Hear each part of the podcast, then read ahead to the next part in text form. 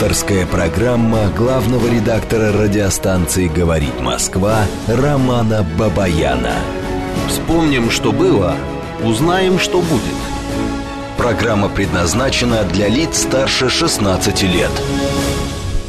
Это радио «Говорит Москва». Продолжаем работать в прямом эфире. Телефон нашего прямого эфира 8495-7373-94-8. А, телефон для ваших смс-ок плюс семь девятьсот двадцать пять четыре восьмерки девяносто четыре и восемь. Работает наш телеграм-канал «Говорит МСК Бот». И продолжается трансляция на Ютьюбе. Заходите, подписывайтесь на наш канал на Ютьюбе. Найти его достаточно просто. Подписывайтесь, тут у нас есть чат, в этом чате у нас есть люди, которые а, там прописаны, которые задают вопросы, высказывают мнение, просто общаются друг с другом. Но, в общем, одним словом, такой живой-живой чат. А, значит, в студии вместе со мной а, Георгий Бубаян, Георгий Осипов. Продолжаем, продолжаем, собственно, говорить на одну и ту же тему, потому что это новость номер один, тему менять мы не будем. Это все, что происходит на Украине, вокруг Украины и так далее. Самая основная история, которая разворачивается сейчас, это переговоры, которые наши ведут с украинской стороной в Гомельской области. Я жду информации по поводу этих переговоров. Если честно, я уже говорил сейчас э, в эфире с Алексеем Гудошником, что я не понимаю вообще в принципе программу этих переговоров, повестку.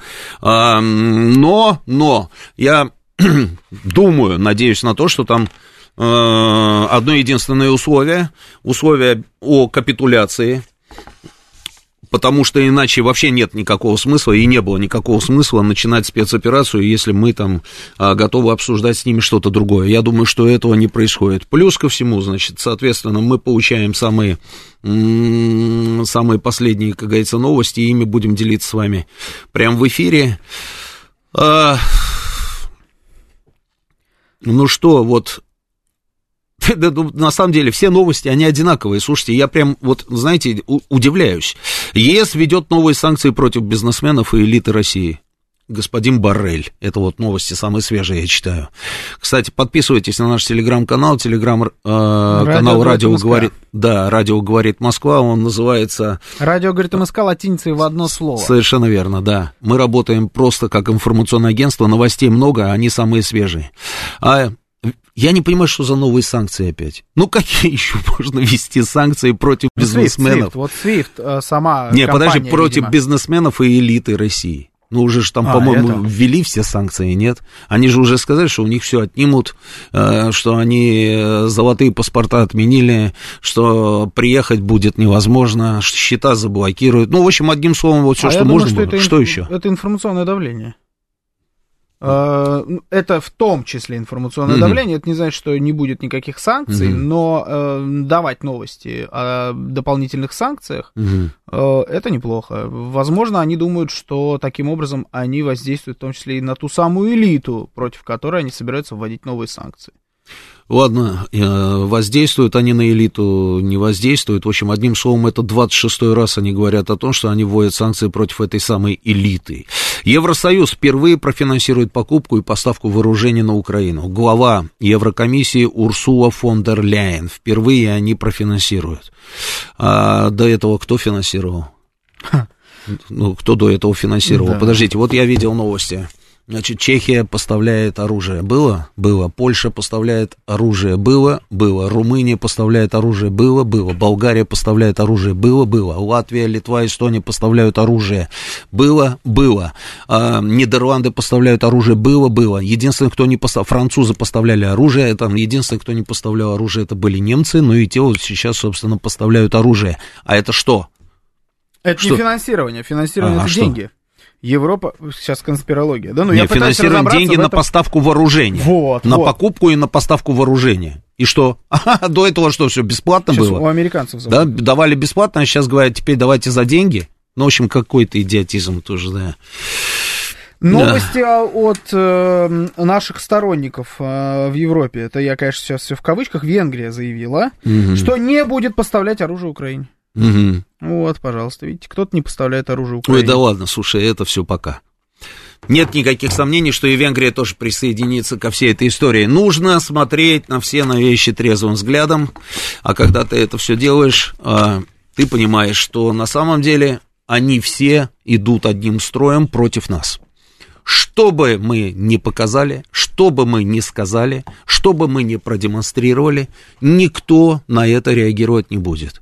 Всем наплевать. У них поставлена задача а, по уничтожению, ну давай называть вещи тоже своими именами, по уничтожению нас как таковых, чтобы России не было в том виде, в каком она есть. Это, это, это железобетонная история, потому что таким образом они решают сразу все свои проблемы. Все, у них не будет никакой головной боли, они будут контролировать все эти процессы, у них поставлена эта задача. Они планомерно годами этим занимались. С первого дня существования Российской Федерации они занимались ровно этим – Просто когда-то это было, собственно, а, более мягко, сейчас абсолютно не вздрагивают. Вот я Алексею Гудошникову задал вопрос, может быть, ты знаешь ответ на этот вопрос. Вот смотри, было заявление, что Столтенберга, что они приветствуют вступление Украины в НАТО. Да. Вот я спрашиваю, а если они вот сейчас примут Украину в НАТО? В виде исключения. Да, Несмотря и, конечно, на то, что там идут какие-то боевые действия, угу. там есть территориальные вопросы, да, ну вот в виде исключения, форс-мажор, как они скажут, мы принимаем Украину в НАТО. Мы что будем делать?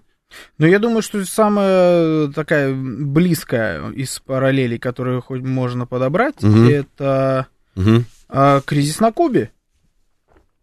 Ну, то Турция, есть это... Куба, ядерные ракеты. Да, это игра на нервах. Игра на нервах. Игра на нервах, да. Вот у кого они сдадут, не сдадут, ну, то есть они газуют до последнего, мы газуем до последнего, и в какой-то момент э, должны найтись э, Кеннеди и Хрущев, чтобы эту историю приостановить.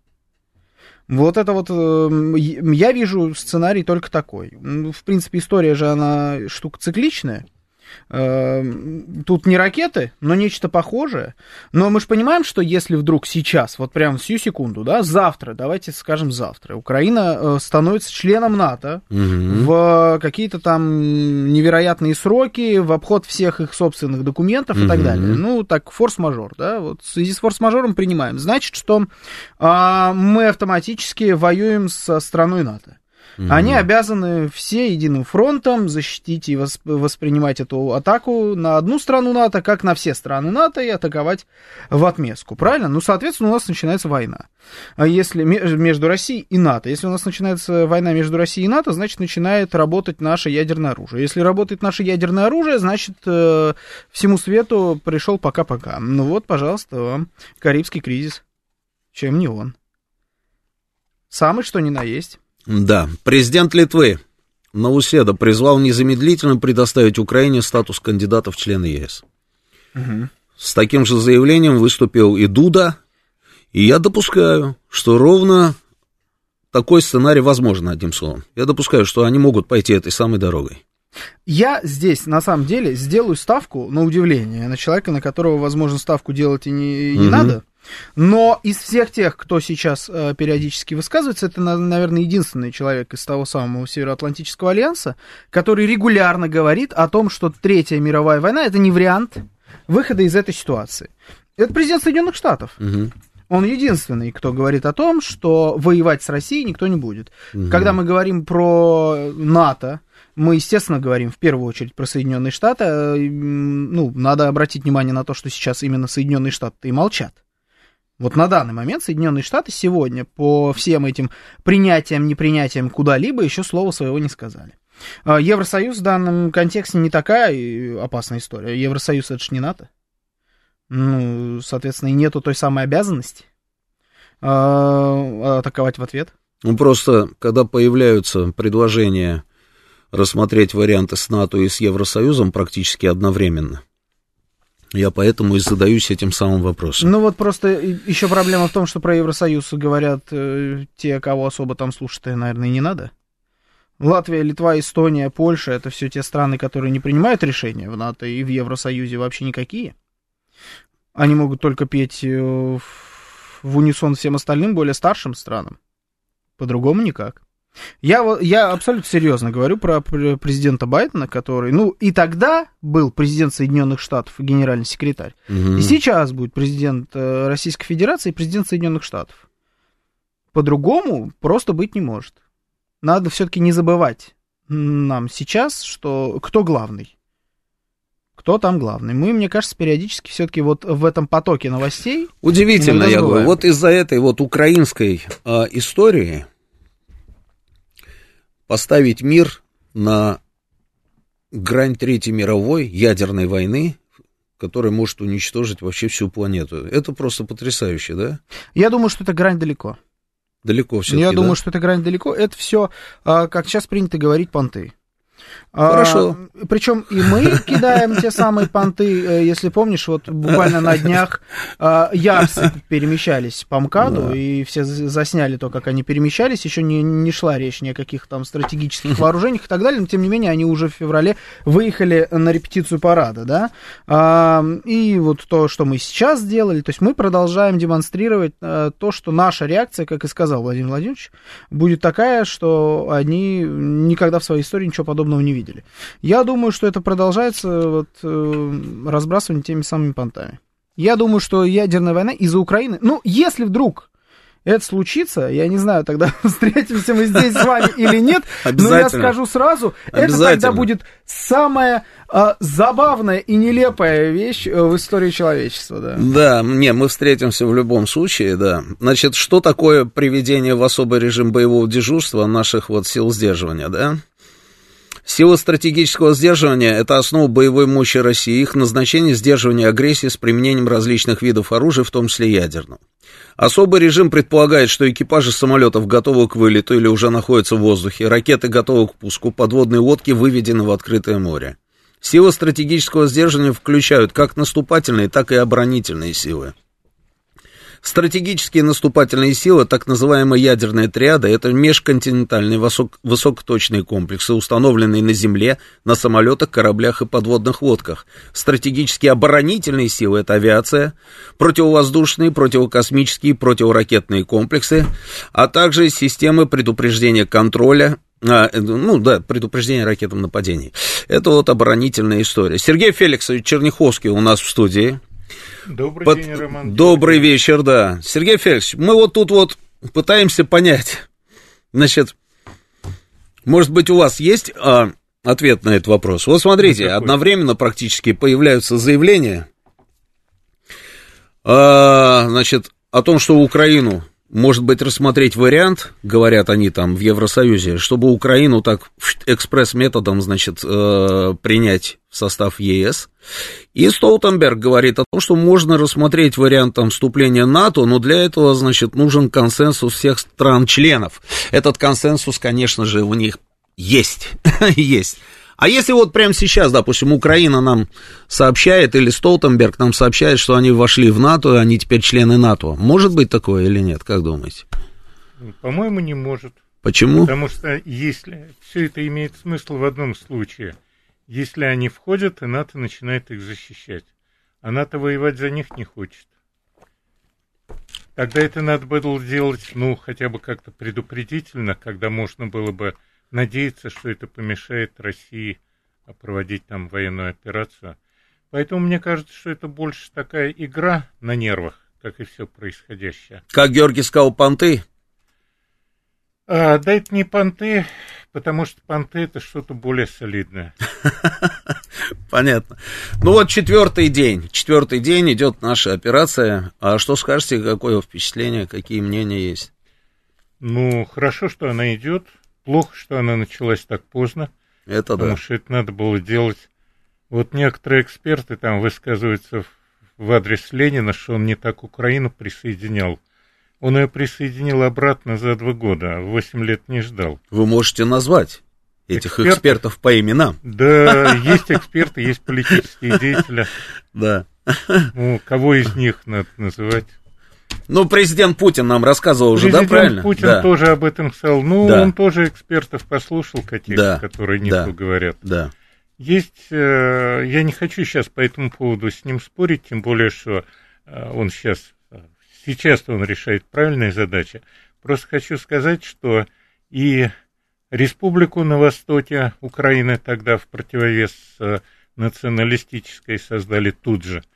И, ну что, как только Э, мы денонсировали Брестский договор, угу. тут же началось освобождение Украины, и всего два года понадобилось, чтобы это сделать.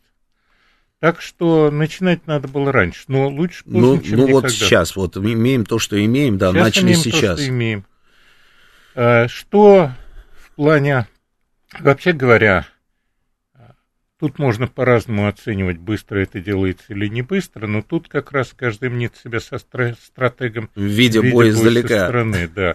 А поэтому это уж в том ли направлении движется колонна техники, и там ли высаживается десант, это пусть э, в генштабе в закрытом э, Согласен. режиме да, работают. Мне не очень понятно, зачем мы опять ввязываемся в переговоры. По нескольким причинам угу. не очень понятно.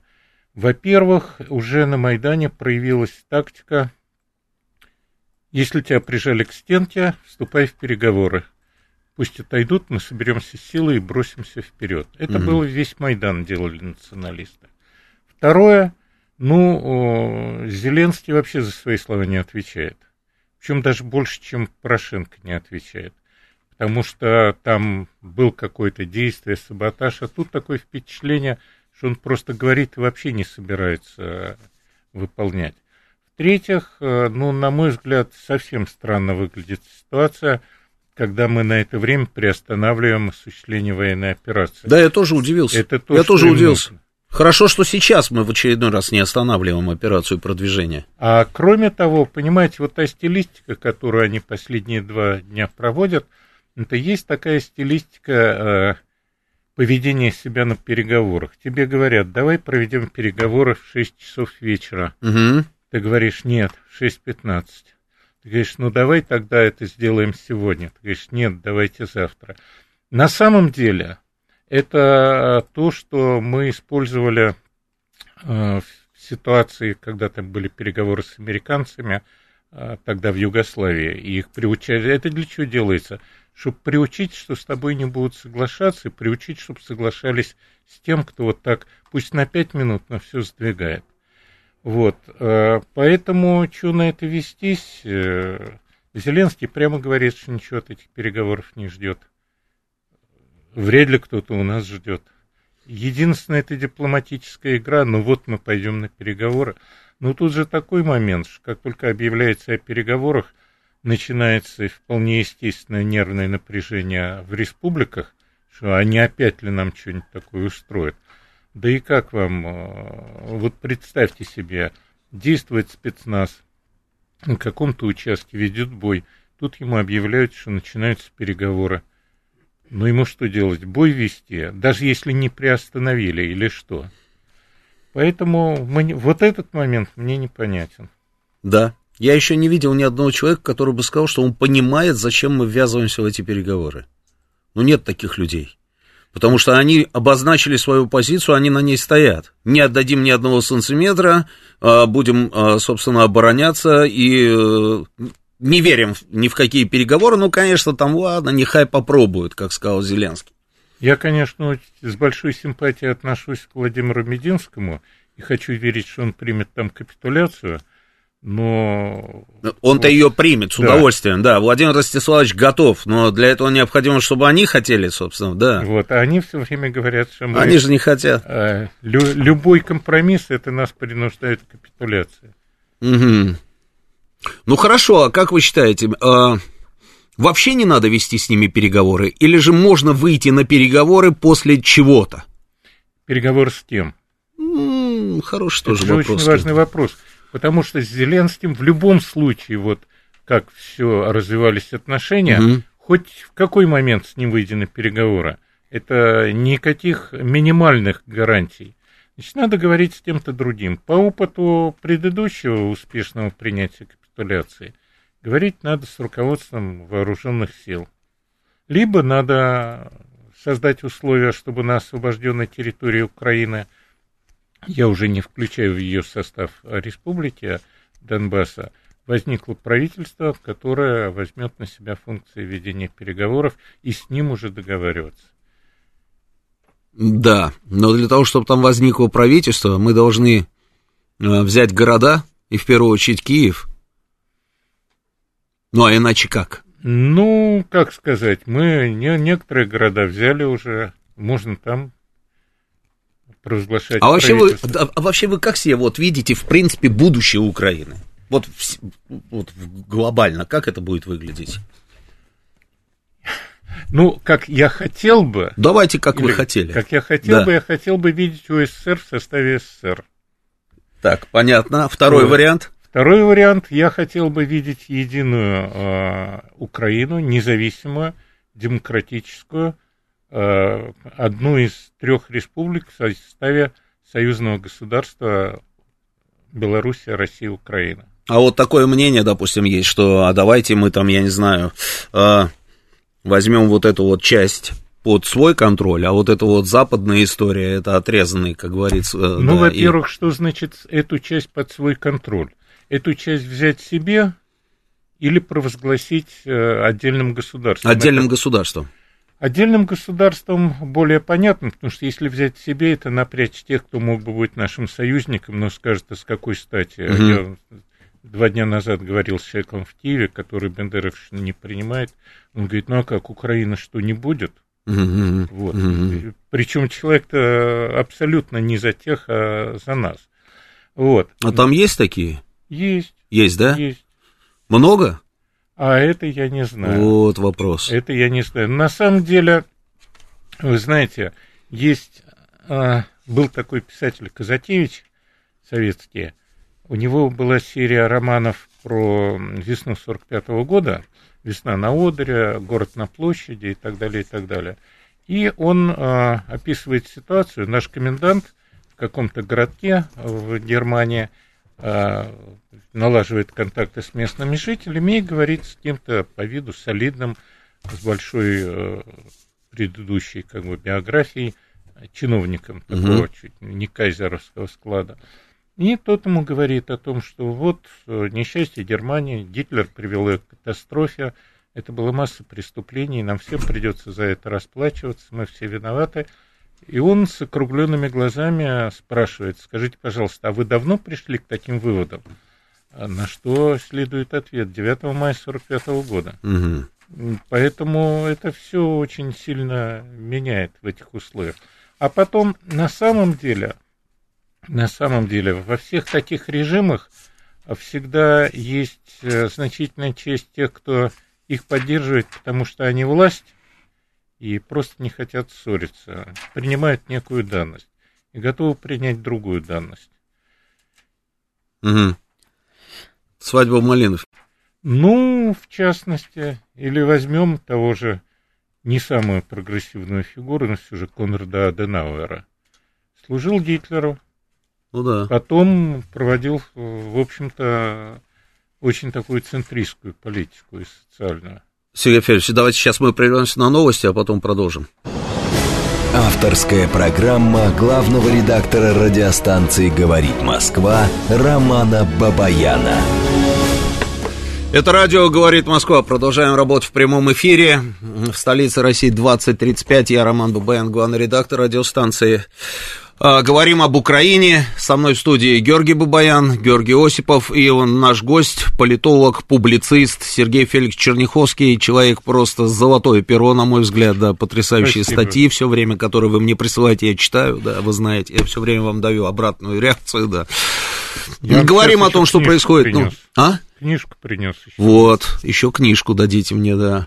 Говорим о ситуации на Украине. Телефона нашего прямого эфира 8 Телефон нашего смс-портала плюс 7 925 4 восьмерки 94,8. Работает наш телеграм-канал «Говорит МСК Бот». Подписывайтесь на наш телеграм-канал «Радио Говорит МСК» большими буквами английскими, да, латинскими, там как угодно. Подписывайтесь на наш телеграм-канал. Самые свежие, как говорится, новости какие получаем, тут же, а, собственно, делимся этой информацией с вами, работаем как информационное агентство, помимо всего прочего, и продолжается трансляция на YouTube, подписывайтесь на наш канал на YouTube, пока его еще не заблокировали, хотя, мне кажется, очень скоро все это произойдет. Значит, а, Сергей Фельдович, у меня такой вопрос. Денацификация. Да. Вот скажите мне, пожалуйста, что это такое? С чем это едят все? Ну, это один из пунктов политики 4D, которые проводились после войны в Германии. Да. Там была демократизация, демилитаризация, декартализация и денацификация. А, на мой взгляд, в чем должна заключаться денацификация? Это, во-первых, выявление всех тех, кто был виновен в нацистских преступлениях, носителях нацистской идеологии. Так. А, предание суду их. Так. А, определенная система люстрации. Это как? Вот это интересно. Это значит, что те люди, которые э, осуществляли нацистские действия и служили в идеологических, идеологических политических структурах нынешней Украины, должны отсутствовать в новой государственной власти. Так. По определению. А вооруженные силы? А, вооруженные силы это должен быть вопрос отдельного разбора. Вообще вооруженные силы Украины не будем забывать, это вооруженные силы, которые в 2014 году изменили присяде. Вот. И здесь тоже встает вопрос э, с самых разных точек зрения. Но тут тоже возможно же то разделение, которое было в Германии между вермахтом Вермахт и СС. СС. Угу. Потому что это разные вещи. Угу. А, признаны были разными вещами, хотя там тоже все было. Согласен, с натяжкой. Но да. при этом еще аналогичная политика, которая проводилась а, в образовательной и культурной сфере в школах Германии, то есть разъяснение школьникам, что это было, знакомство, вывоз их на места преступлений, угу. создание мемориалов преступлений, разъяснение того, что это не вина народа, но вывод из этого должен быть сделан, четкое проведение линии, что э, режим с 2014 года по нынешний момент режим полностью аналогичный гитлеровскому режиму в Германии. И по аналогии, по прецедентному праву подпадает под решение Нюрнбергского трибунала. И, соответственно, проведение определенной культурной политики, исторической политики, специальных уроков в школах. Сергей Федорович, ну вот, вот вы говорите, Нюрнбергский трибунал, а, но Нюрнбергский трибунал был международным. Но здесь, предположим, мы входим в Киев, мы э, заканчиваем спецоперацию, мы решаем в военном плане вопросы там с Украиной, мы арестовываем всю эту публику, там я могу перечислить имена вот на вскидку там всех этих людей, там Турчинов, э, Тигнебок, Яценюк, Порошенко, Зеленский, Белецкий, Семенченко, Порубий, Ярош и так далее, да, мы берем всех этих людей, а дальше процесс, допустим, Харьковский, Харьковский процесс. Львовский. Пускай будет Львовский, я согласен. Пускай будет Львовский, да, тогда туда же еще и Садового посадим обязательно. Значит, и что? А кроме нас кто-нибудь признает результаты этого трибунала? Когда действуют любые национальные суды, а, международное признание не требуется. Во-первых, э, вообще говоря, кто-то признал или не признал суд над Саддамом Хусейном? Мишучем тоже был э, суд э, достаточно спорный. Но там вообще все было спорное, но да. никто, никто рот свой не открыл, не предложил никаких санкций в отношении там людей, которые сфальсифицировали причину нападения на Ирак. Никто не осудил там тех же самых американцев, которые стерли эту страну. Никто вообще ни за что не ответил. Он за эти э, жертвы мирного населения, за уничтоженную инфраструктуру, экономику стертую практически, за то, что там появились потом террористические отряды. Никто не ответил, потому что им, им все можно. Но мы же Пока. сейчас в другой ситуации, нас обложили со всех сторон. Поэтому это должен быть суд э, независимой Украины, освобожденной Украины, суд, в рамках которого он как пред, по прецедентному праву будет использовать решение Нюрнбергского трибунала, угу. которое вообще не имеет срока давности, и на всех странах, тем более на участниках, лежит определенная обязанность по проведению их в жизнь.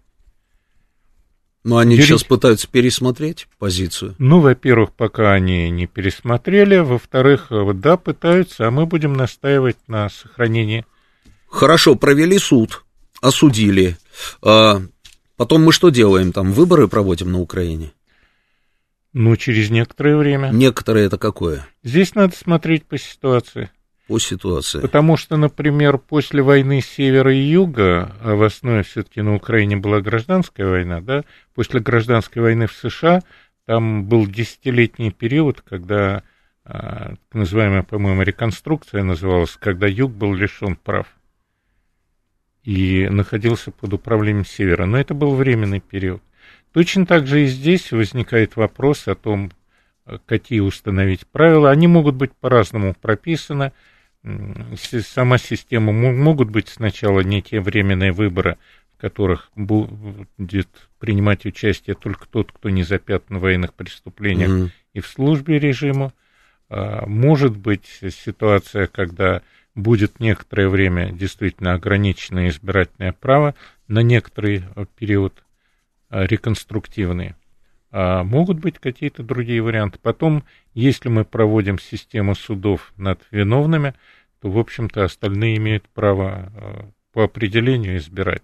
Вообще-то говоря, вы знаете, вот все время напоминается, что Зеленский получил 73%, но я думаю, вы помните, что эти 73% в количественном виде были меньше, чем у Януковича который получал значительно меньше 73%. Ну, в абсолютных цифрах, да. Потому в что абсолютных цифрах. бесконечный сериал «Президентские выборы» или «Выборы в Верховную Раду» там просто осточертели все. Должны быть созданы условия для того, чтобы все украинцы могли принимать участие, все граждане Украины.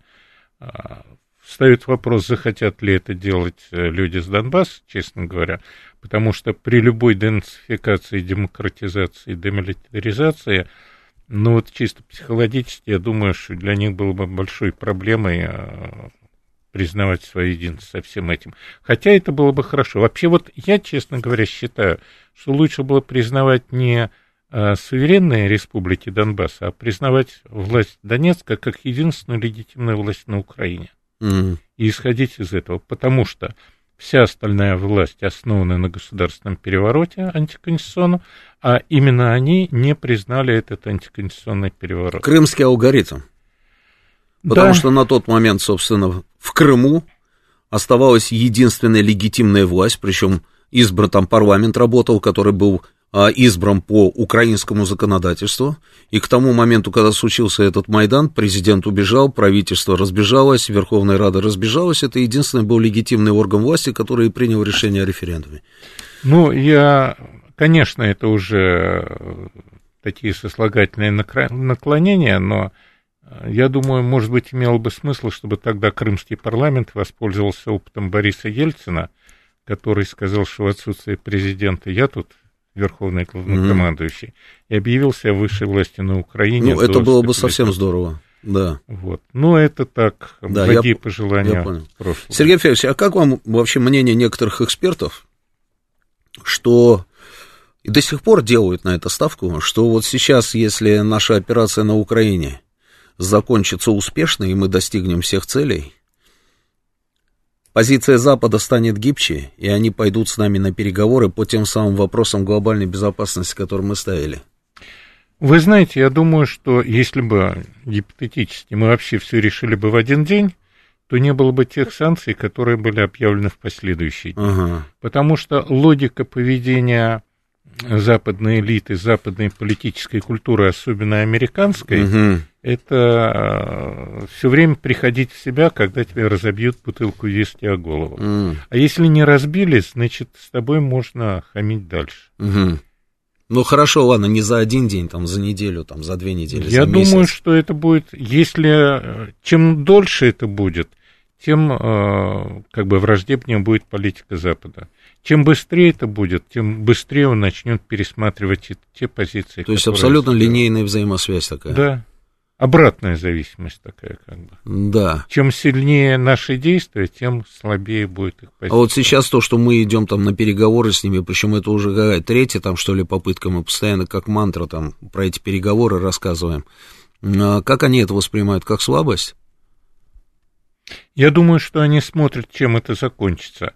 Но, в принципе, согласие на переговоры а, в такой ситуации, ага. особенно если мы идем на какие-то компромиссные решения, да, это воспринимается как слабость. А какие могут быть компромиссные решения? Ну, например, если Украина принимает на себя обязательство признать Крым и Донбасс, угу. но а, требует, чтобы мы вывели войска с остальной территории и признали их в таком виде. Не нейтральный статус? Это же центровая вещь, на самом а деле. вопрос о том, чем гарантировать нейтральный статус. Да, это тоже правда, да. Они могут пообещать, но при этом потом включат заднюю. Учитывая все то, что было, и Да. особенно стилистику Зеленского, потому что у него впечатление иногда создается, что он не столько какой-то вот такой коварный человек, сколько такая аквариумная рыбка, у которого пропадает. Он как будто на сцене. Он так, э, а вот сейчас мы сыграем так, а вот сейчас сыграем так. Я ролик поменял, выбежал, переоделся, вбежал Ну, многие одежде. объясняют это тем, что просто там э, в определенный момент после определенных его телодвижений раздаются звонки, и он поэтому потом, собственно, снова выходит на Да. публику и меняет позицию. Это очень на это похоже, но опять-таки, есть, чтобы он сейчас не подписал, ну и что, будет потом звонок. Сейчас же тоже похоже. То он говорит, я готов на переговоры. Мы говорим, да, ему Мгм. звонок. Да. э, Нет. Не говорит, надо. Нет, да. Он начинает что-то придумывать, почему нет. Да. А, Учитывая, как он поменял позицию в Париже, когда он же дал согласие на разведение, а потом на него надавили и сказали, что не надо, у него такая пластичная натура, у него нет стержня, излишне такая артистическая. Он мир воспринимает не всерьез. Он мир воспринимает как некую такую пьесу. Причем в разных вариантах. Он же юморист. Вот, хотя Он не боится, что в трагедию превратится? он нет, Для него. он не понимает. Не понимает. Это вы знаете, как человек, который в стрелялку играет на компьютере и знает, ну убьют сейчас, я перезагружусь, еще Мгм, пойду постреляю. Мгм. Ну хорошо, а тогда, ну, предположим, вот они говорят, да, вот то, о чем вы только что, вот, вот эти пункты, да, то, о чем вы сказали, они говорят, хорошо, мы признаем Крым, мы признаем народные республики, мы э, готовы стать нейтральными. Это как потом должно выглядеть? То есть они просто нам бумажку, что ли, подпишут? А в том-то и дело, что практически это будет бумажка. Нет, стоп, а, ну, а мы же не идиоты, правильно? Ну, Мы я же- надеюсь. Да, нет, ну, точно мы не идиоты. А может быть, допустим, вариант, что они все это дело подписывают, а мы создаем свои институты, которые будут наблюдать и контролировать все эти процессы. Ну, так должно было бы быть. А тогда зачем переговоры? Тогда нужно просто додавить в военном плане, и вот, собственно, все Ну, это я и сделать. сторонник того, чтобы додавить, конечно. Я просто не понимаю логики этих переговоров. Мы хотим кому-то что-то продемонстрировать, что ли? Кому мы хотим продемонстрировать собственную доброту, а, там, я не знаю, интеллигентность какую-то? Кому? Ну, я могу предположить, Да. что мы хотим демонстрировать, что мы же готовы к переговорам. Кому, Сергей Феликсович? А, Зачем? всем нашим- ну, А зачем? Для чего? Вот этим вот людям, которые, дай им волю, они прям вчера нас разбомбили бы, грубо говоря. Они обложили нас всем, чем можно. Они открыто говорят о том, что они нас ненавидят. Они просто, я не знаю, начиная от спорта, заканчивая культурой, как говорится, они со всех сторон давят в последние дни. Тут, кстати, еще один есть момент, а, что они давят, то, что они давят нас, ну, от них хорошего и не жди, но они давят нас, защищая нацистскую Украину. Это удивительно, да? И вот это э, такой момент, это вообще такое цивилизационное противоречие, потому что действительно вот вся эта их э, постмодернистская э, фаршеобразная идеология, она, по идее, ничего силового не должна признавать. Как совместить нациста и разрешение гей-браков? Гомосексуалистов Гитлер первыми, Ну раньше да. коммунистов э, отправлял Да, и э, в лагеря, и на расстрел. да. У них это совмещается. То есть у них у самих э, разорванное во многом сознание. А в каком-то плане здесь есть такой парадокс, почему там принимала ПАСЕ и ДИП части резолюции, приравнивая нас э, к э, гитлеровской Германии, потому что у них в душе, во-первых, комплекс того, что они тогда сдались, а во-вторых, определенное такое желание, ну, извините, неудовлетворенной женщины, почему же ему помешали меня изнасиловать.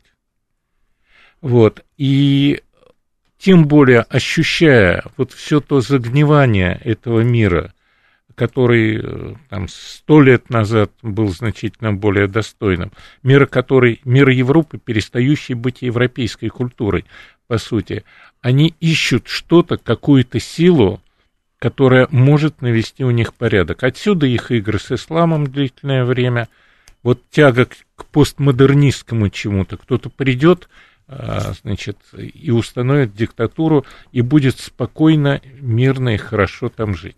Mm. Поэтому вот это их объединение вокруг нацистской Украины, оно где-то сродни тому, как многие из них э, аплодировали Гитлеру тогда, вот эта внутренняя тяга, порочная тяга к тому, что освободите нас от наших свобод. Вот, но в отношении того, кому мы демонстрируем, и то, что они так себя ведут, единственное, что нам надо демонстрировать, на мой взгляд, это силу. Силу и уверенность. Согласен. Согласен. Я думаю, что 99% наших слушателей с этим согласятся. Но есть один процент, который скажет, да ну что вы, вы агрессоры, вы напали, как гитлеровская Германия ночью там и так далее, и так далее. На улице выходит Сергей Феликсович, письма подписывают коллективные. Что скажете, почему, чем это можно объяснить? Ну, ну ладно там, они чем-то там руководствуются, я имею в виду вот западники эти, да? Но наши-то люди, Объясните мне, что, ну, что, что, что с мозгами? Мозги на бикрень, что ли? Кого а, они поддерживают? Ну, тут можно говорить о психологических, социально-классовых корнях и так далее, но это примерно одни и те же люди, которые изначально были против воссоединения Крыма, а это было не один, это было где-то 7% тогда. Это примерно те же люди, которые сейчас боролись и постарались затормозить принятие вот этой концепции государственной политики по сохранению традиционных ценностей. А, и они во всем узнаваемы. Когда они начинают, э, начинали защищать а, там э, Google центр когда да, они да. по тем или иным поводам отмобилизовались. Причем они могут очень не любить друг друга, но они каждый раз ощущают опасность для себя. И а, это такие действительно, вот они тогда обиделись, когда Путин это сказал, он правильно сказал, бандерлоги. Вот бандерлоги, которая э, считает, что мы, мы сами так говорим, значит, так все считают, мы, потому что мы все так говорим. Угу. Это бандерлоги, которая все время, там у Киплинга великолепно было описано, хотя потому что они настолько скандальные, что они не могут договориться, кто у них будет главным. Они все время ругаются друг с другом, поэтому считают, что они свободны и что у них такая как бы демократическая система. То, что это люди, продукт определенного разложения, начавшегося, к сожалению, еще в позднее советское время. Продукт определенный... разложения. Мне нравится эта фраза. Это продукт разложения еще от поздней советской эпохи. Потом они получили возможность делать, многие из них, жить делать большие деньги в художественной богемной сфере uh-huh. и жить, э, в общем-то, достаточно вольно. А, и у них твердое ощущение того, что ну, они мозг нации, вот они совесть нации, они вправе все время указывать и говорить. Хотя, э, вы знаете, вот когда-то несколько лет назад тот же Мединский сказал, что они хотят своеобразного сталинизма, чтобы как при Сталине их всем обеспечивали, но только самого Сталина не было, и можно было делать что угодно. А так, говорит, не бывает. Если тебя всем обеспечивают, то тогда будет над тобой Сталин. А если над тобой нет Сталина, так ты ничего не требуй. Ты знаешь, что никто за тебя не отвечает. Они хотят все иметь, они постоянно ссорятся, они постоянно хотят государственных бюджетов.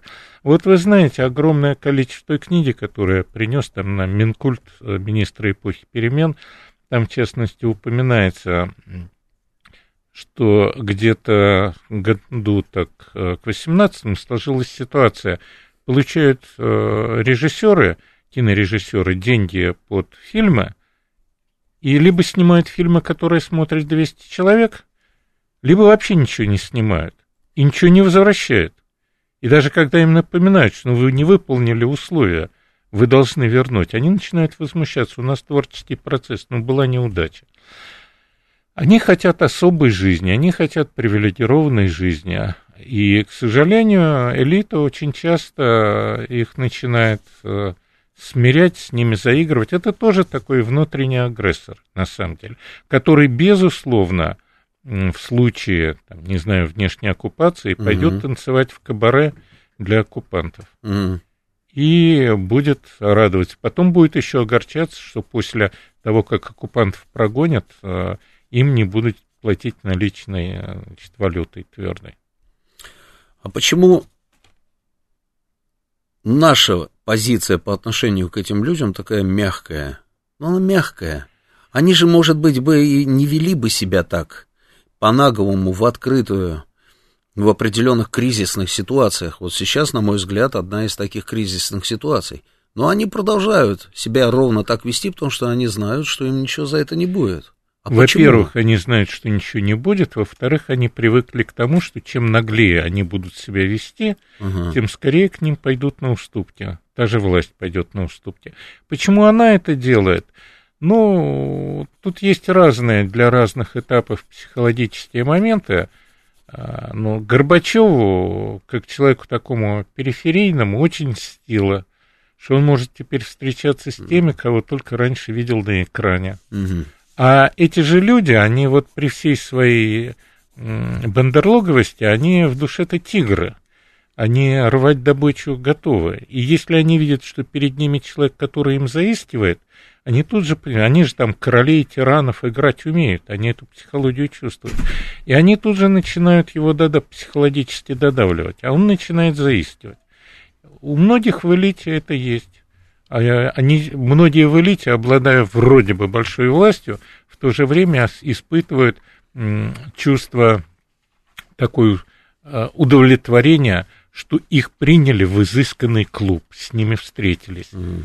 Потому что очень часто это люди, которые а, всю жизнь там занимались чем-нибудь другим. Для того, чтобы пройти на высшие государственные посты, те или иные, надо очень много работать и не иметь времени на развлечения очень часто.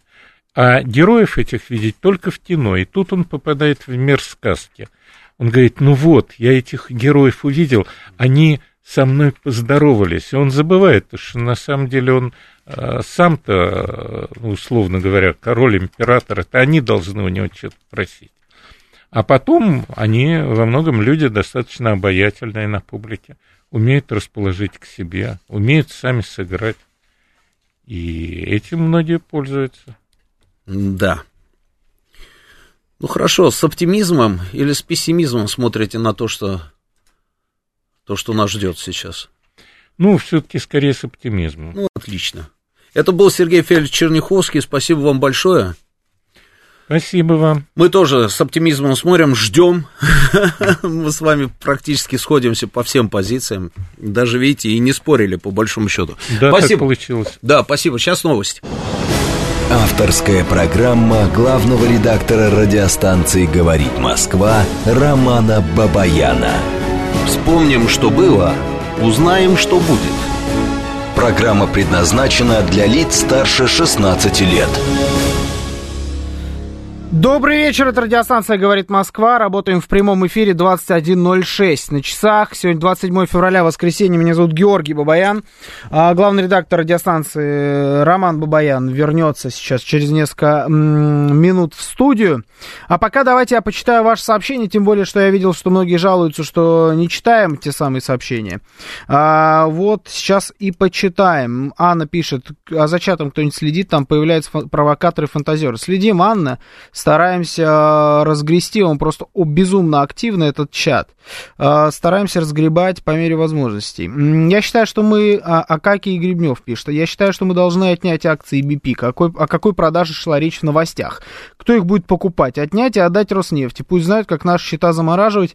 Полностью с вами согласен. Тем более, что мы а, сейчас, суть по всему, вступили в такой а, этап а, жизни нашего, в принципе, человечества и планеты, что законы, суды, регламенты, они э, на данный момент находятся на нулевой отметке, их не существует. Поэтому абсолютно точно считаю, что можно в этом смысле поступать абсолютно как мы считаем нужным. А, так, э, сами распустили, пишет деревенский парень, это вы писали по поводу тех людей, которые там что-то ходят а, и что-то вякают. Согласен с вами, деревенский парень, вот абсолютно на все сто. А, так, что у нас здесь еще есть? Поводу Сергея Феликсовича Черняховского пишет. пишете очень много, что отличный эксперт, да, полностью с вами согласен. Украина это окраина Польши, столица Львов, остальное Новороссия, столица Киев, пишет Владимир Суворов. А почему нет трансляции ТВ на Новороссию? Честно говоря, не знаю. Ну, почему? Но, но в Донецкой и Луганской народных республиках есть трансляция нашего телевидения, а в остальной, на, на территории остальной Украины скоро будет. А, так, вот Арман пишет, вы не читаете комменты. Все мы читаем. Алексей Роман. Это меня с Алексеем перепутали. Я Алексей был, но теперь здесь я. Вижу, как тяжело держитесь. Нет, ничего нам не тяжело, поддерживайте нашу точку зрения. Ничего не тяжело, это наша работа, поэтому мы продолжаем и будем продолжать работать а, в таком очень интенсивном режиме в ближайшие несколько дней. Может уже попробовать Кадырова отдать коман... командование российской группировкой, пусть он поставит всех там на колени, и ВСУ, и Раду пусть нагнет. Я так понимаю, у нас еще пару суток, а потом начнется тягомотина, нужно действовать быстрее. Но мы ждем, чем завершатся те самые переговоры, которые сейчас э, проходят на территории э, Белоруссии. Я думаю, что э, они ни к чему не приведут, и вот тут как раз э, будет тот самый момент, когда либо действуем уже каким-то другим образом, а, либо, ну, давайте, я предла- э, призываю, на самом деле, дождаться итогов. Потому что мы можем гадать на кофейной гуще сколько угодно, а, но предсказать, я думаю, что прям достаточно точно то, чем они закончатся, мы не можем. А, так, при, при, прием Украины в НАТО и Европейский Союз это как бракосочетание и венчание с умирающей невестой. Чисто символ, пишет Игорь Новицкий. А если Украина в ЕС, но не в НАТО, разве НАТО может вступить в войну за нее, пишет Том Том?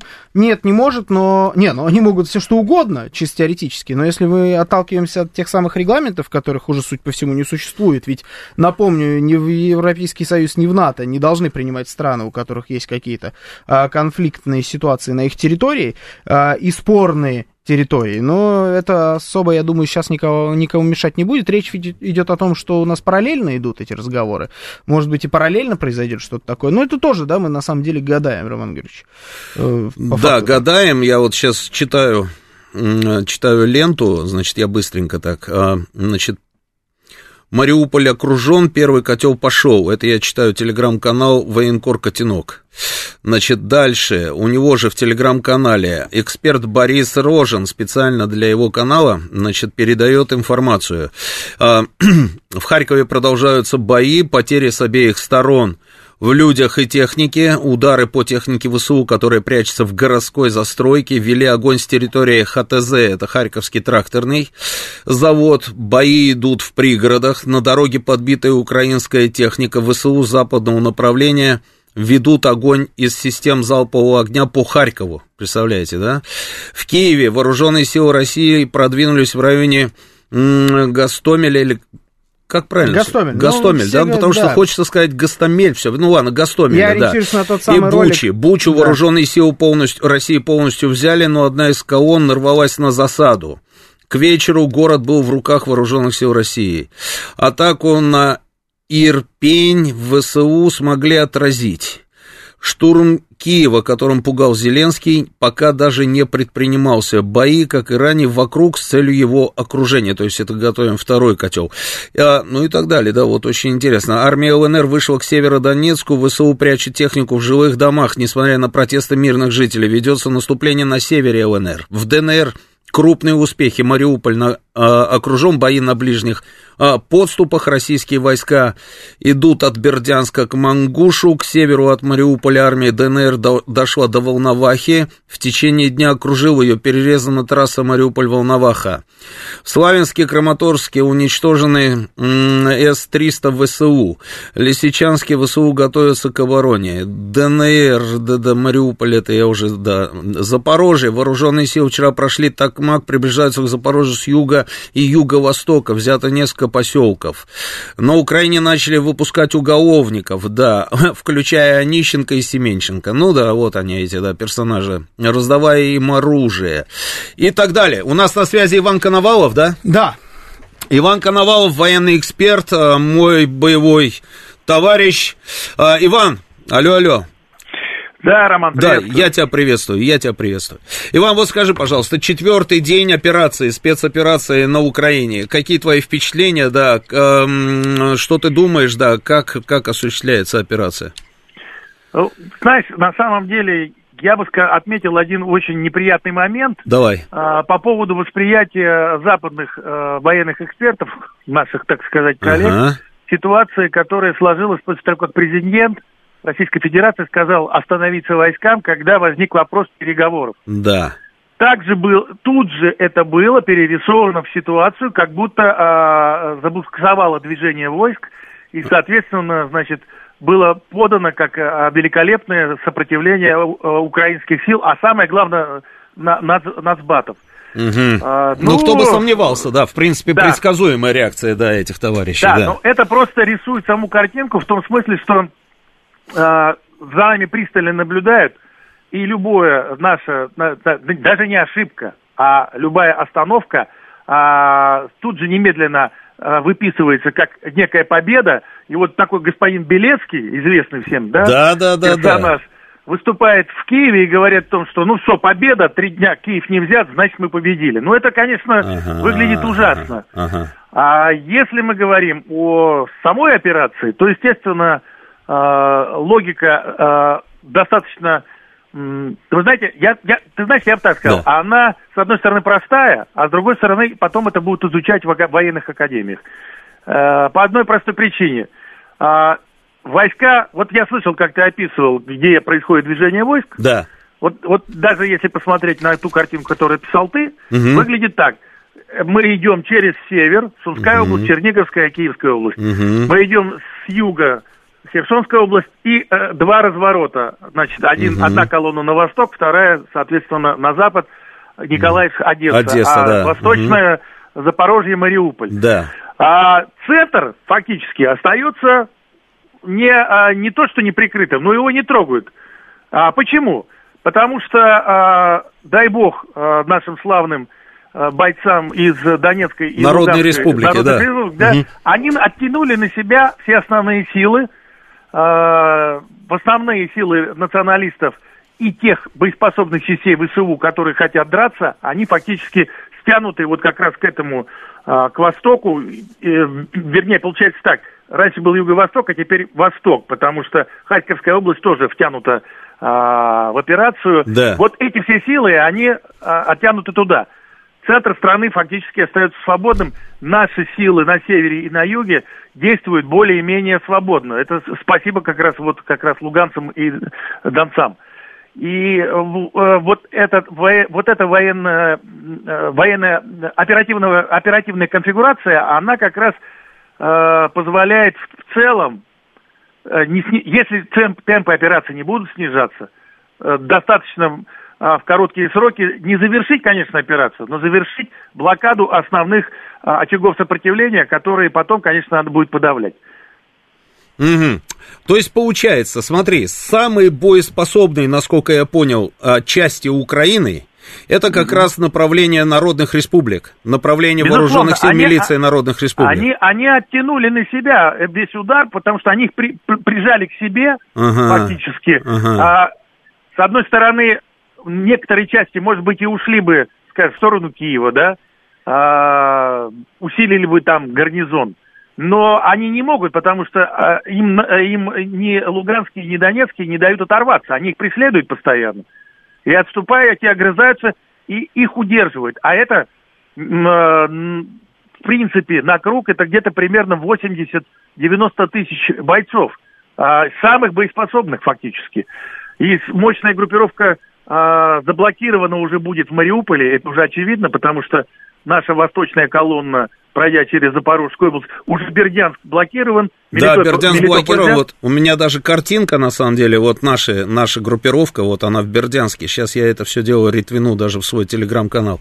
Слушай, а еще вот. такой вопрос. Вот, да. вот смотри, Донецкая народная э, республика и Луганская народная республика. Луганская народная республика на 50 с лишним километров продвинулась mm-hmm. за эти четыре, да. ну, ну, за четыре да. дня, да. Донецкой нет. Получается, что именно на Донецком направлении у них самая упорная история, или укрепрайоны какие-то бешеные, Донецкое да? направление, оно, если взглянуть на карту, э, в чем сложность? Во-первых, Волноваха, Волноваха да. которую, угу. которую э, э, нужно, необходимо взять, она находится на стыке областей. Угу. Южнее находится Мариуполь, который, к сожалению, э, в нем находится как раз печально известный а, полк Национальной гвардии Азов, там угу. полные отморозки, угу. прикрываются, прикрываются мирными людьми. Притом, что все знают, что в Мариуполе население за ополченцев, за донецких, за луганских. Они не поддерживают, э, ну, тех там, во-первых, много, во-вторых, они среди, они растворились э, в городе, брать, э, э, взять его приведет э, к очень серьезным столкновениям, в принципе, даже несравнимым, но, наверное, пока еще такого не было э, mm. за всю кампанию вот нынешнюю. И вот это, конечно, сейчас э, подводит к тому, что необходимо разработать э, операцию, каким образом все-таки город брать. Э, штурмом вот, да. большие потери.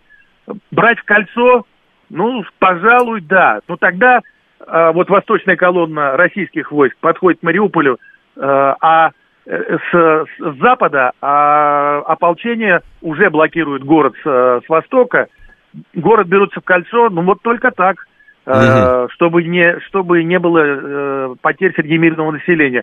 Но тут же надо тоже понимать, что э, вот всякие э, благожелатели, да, э, они же ведь говорят, ну как же так, уже четвертый день, а, чё, а почему нет победы, да? Вот да, это вот, да, это, это хуже, чем пятая колонна.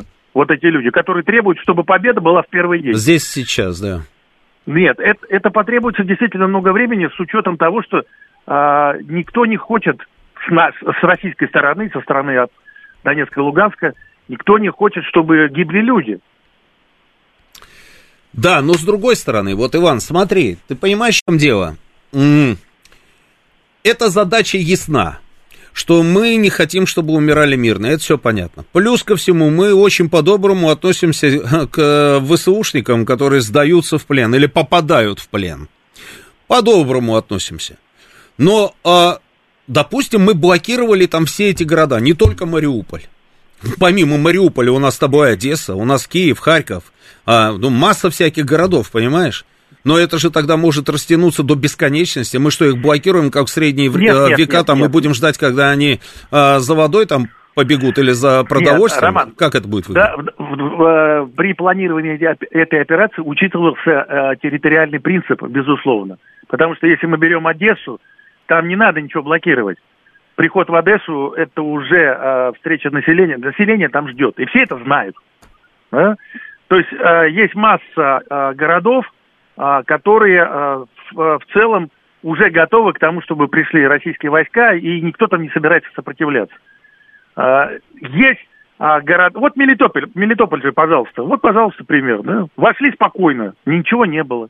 То, что ждали. Никто не собирался воевать. Ну, в принципе, там были какие-то перестрелки, но это все было ну, несерьезно. Это, да. это, это, это, это же мелочь. Да. А, и вот это вот как раз а, а, учитывается в, а, при взятии тех или иных городов. Поэтому а, где-то нужна будет жесткая блокада, где-то будет а, просто вход при абсолютной абсолютно спокойном отношении э, жителей этого города, угу. а где-то будет э, будут бои местного значения. Угу. Поэтому нельзя, не надо говорить, не, не, не надо думать, что все города придется блокировать. У меня есть сомнения, например, по городу бывшему под названием Днепропетровск, да, который теперь Днепр называется. Да, да, да. Там сильны националистические настроения, да. Тут тоже надо будет решать эту задачу. А вот в Мариуполе все понятно. Но поэтому националисты там и сидят. Да? То есть население не за них. Но они среди них прячутся, а, более того, известны там и расстрелы, ну, да, да, известно, как да, они да, себя да. ведут. Да, да, да. А, вот э, в этой ситуации а, важно что? Сохранить лояльное отношение людей, мариупольцев, к а, тем, кто пришел их освобождать.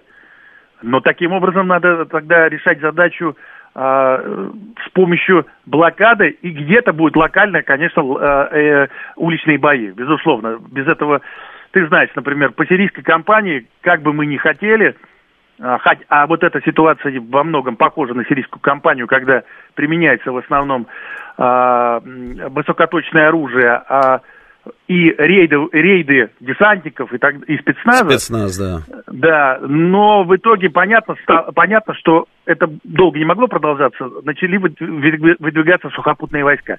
Но тем не менее, даже в Сирии а, были моменты, когда приходилось фактически совместно с сирийскими войсками вести бой за город. Ну, было такое. Ну, что поделаешь. Угу. А, ну вот смотри, то есть вот, вот эта мысль мне понравилась. То есть там, где сконцентрированы достаточно серьезные силы националистических батальонов, это значит 100% нелояльный населенный пункт для режима киевского? Не всегда. Мариуполь пример, где они просто э, закрываются за мирным населением, но на самом деле население не на их стороне. Э, ну, а вот я еще раз привожу. А вот по поводу города Днепр, нынешнего, с этим mm-hmm. названием, mm-hmm. здесь мы можем столкнуться как бы с с довольно серьезной поддержкой националистических элементов и в самом городе. Ну, а дальше движение. Понятно, что если двигаться дальше за Киев, например, да? Да. А возможно, это понадобится. Мы понимаем, что дальше... А почему ты сказал возможно? Тернополь. А почему ты сказал возможно? То есть у тебя сомнения, что мы пойдем на Запад? А, пока мне... Э, пока это весьма не очевидно, потому что а, переговорный процесс шатка-валка, но как-то его начинают, пытаются запустить. Угу. Я понимаю, украинская сторона, она всегда будет э, пытаться обмануть, замотать ситуацию, да, выиграть время. Да. Но тем не менее, э, если им э, дадут толчок, скажем так, со стороны Запада, а Запад при всей своей агрессивной риторике против России, в общем-то, подталкивает к тому, что ну, какой-то консенсус надо найти, иначе они прекрасно понимают, что они Украину вообще потеряют. В принципе, они ее потеряли, конечно, уже с точки зрения того, с точки зрения управляемой территории. Но, тем не менее, они хотят как бы соблюсти какую-то, какой-то, какой-то политез в этой ситуации. И вот, э, если вдруг случится... Сегодня же ждали, э, значит, э, этих в Гомеле э, переговорную ну, они там миссию. идут, но пока информации нет. Там вот посмотри, да, есть да, что-нибудь да. там? Тем... Нету пока, да. Но тем не менее ситуация как бы пытаются разыграть. А, что дальше? А, ну, Иван, вот, вот скажи, пожалуйста, вот извини, да. сразу, вот пока мы про переговоры, да, чтобы э, по ходу. Как ты думаешь, о чем мы вообще там разговариваем с ними? Моя позиция в том, что... Ну, я высказываю личную позицию сейчас. Давай. Разговаривать бессмысленно. Нет какого смысла разговаривать, потому что 8 лет а, того, что происходило до того, показывало, что любое, любое микроскопическая возможность увернуться, они всегда использовали. Конечно, я их с тобой абсолютно их согласен. Их припирали к стенке, мы, значит, а, даже Запад был момент, Минские соглашения, да? Да, да, да, да, да. На них наваливались, они все подписывали, а потом ничего не исполняли. Совершенно вот верно. здесь будет то же самое. А тогда а зачем поэтому... переговоры? А переговоры на самом деле, ага. конечно, важны только для одного – если а, господин Зеленский все так. еще уважаем своими вооруженными силами, так. и он, найдя консенсус с нами, якобы, объявит о том, что э, нужно сложить оружие и, или, по крайней мере, уйти э, э, на, на правый берег, ага. это очень многое решит. Сомнения у меня, конечно, в, в, этом, в этом большие, но если он объявит о том, что э, они складывают, э, при, при, призовет вооруженные силы Украины, а самое главное, э, э, нацбаты, к тому, чтобы сложить оружие и выйти, и мы их, может быть, даже выпустим, там, как бы вместе, ну, сделаем как коридоры, как было во время тех котлов, которые ты упоминал. Да-да-да. Вот они уйдут, хорошо. И слава богу, все эти территории, которые стремятся в Российскую Федерацию – будут просто без боя освобождены. Но мне кажется, что это ситуацию. немножечко ну, нереальный вариант. Почему? Да, Потому, это нереальный да, вариант, они, но это единственный ему... вариант, на который стоит рассчитывать. Все остальное а. не играет. Ну да, ну да, да. Ну, посмотрим, да, новостей пока нет, на самом деле, из Гомельской области мы все гадаем, да, и все пытаемся понять, с какой повесткой, собственно, Владимир Ростиславович Мединский а, туда поехал, да, что ему там поручили, какие условия поручили. А, скажи, пожалуйста, вот это а, заявление о том, что мы, а, нам не нужно брать города. Ты слышал вот это вот заявление? Очень часто в последние, да, да вот эти часы, собственно, звучит. У нас нет задачи брать города. Ты можешь мне объяснить, а, почему у нас нет задачи брать города? Ну, на самом деле, при... А, а, то есть, э, что такое современная война? Она не, не имеет фронта, она а, не имеет, скажем так, внутренних коммуникаций, э, и, а, э, современная война, э, она определяет ту территорию, где идет, э, идут, идут боевые действия, как боевые действия как единую территорию, где может произойти все, что угодно. Поэтому занятие городов а, при правильной постановке задачи и при а, возможности их полностью блокировать, а, занять, занимать города невозможно. Если коммуникации все будут нарушены, сообщения между а, гарнизонами противника, они не смогут долго сопротивляться.